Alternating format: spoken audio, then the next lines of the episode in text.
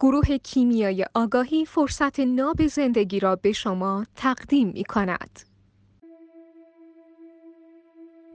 مقوله عقده صرفا مقوله غیر سازنده یا به اصطلاح آمیانه منفی نیست عقده ها و انواع اون حقایقی هستند که برای همه همه جا و به انواع مختلف وجود دارن. اولین و بزرگترین عقده انسان هم همون عقده حبوته که به زبان ساده عقده حبوط معنی اینو میده که ما در بهشت خدا بودیم و الان روی زمین حبوط کردیم و انسان هستیم. و جالب اینجاست که بقیه همه عقده ها هم در حقیقت دنباله همین عقده یا منحرف شده و به انحراف رفته همین عقده حبوط هستند. یعنی ما یه عقده بزرگی داریم به نام عقده حبوط که بقیه عقده های انسان ها یا در همین راستا هستن مستقیما و مشخصا و یا اینکه با اندکی انحراف به همین عقده ختم میشن. هیچ انسانی نمی‌تونه بدون عقده باشه.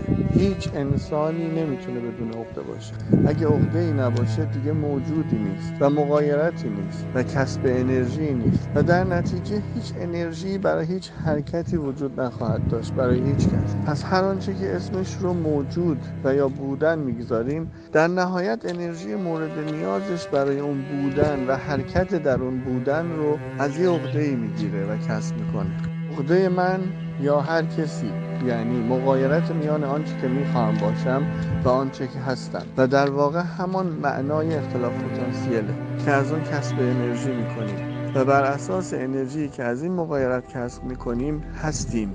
هستیم و حرکت می‌کنیم و و مراتب تعالی و رشد و آگاهی و به هیچ رسیدن. اگر عقده نباشه مقایرت و اختلاف پتانسیلی نباشه دیگه نیستیم. هیچ کس نخواهد بود و طبیعتا حرکت و رشدی هم وجود نخواهد داشت.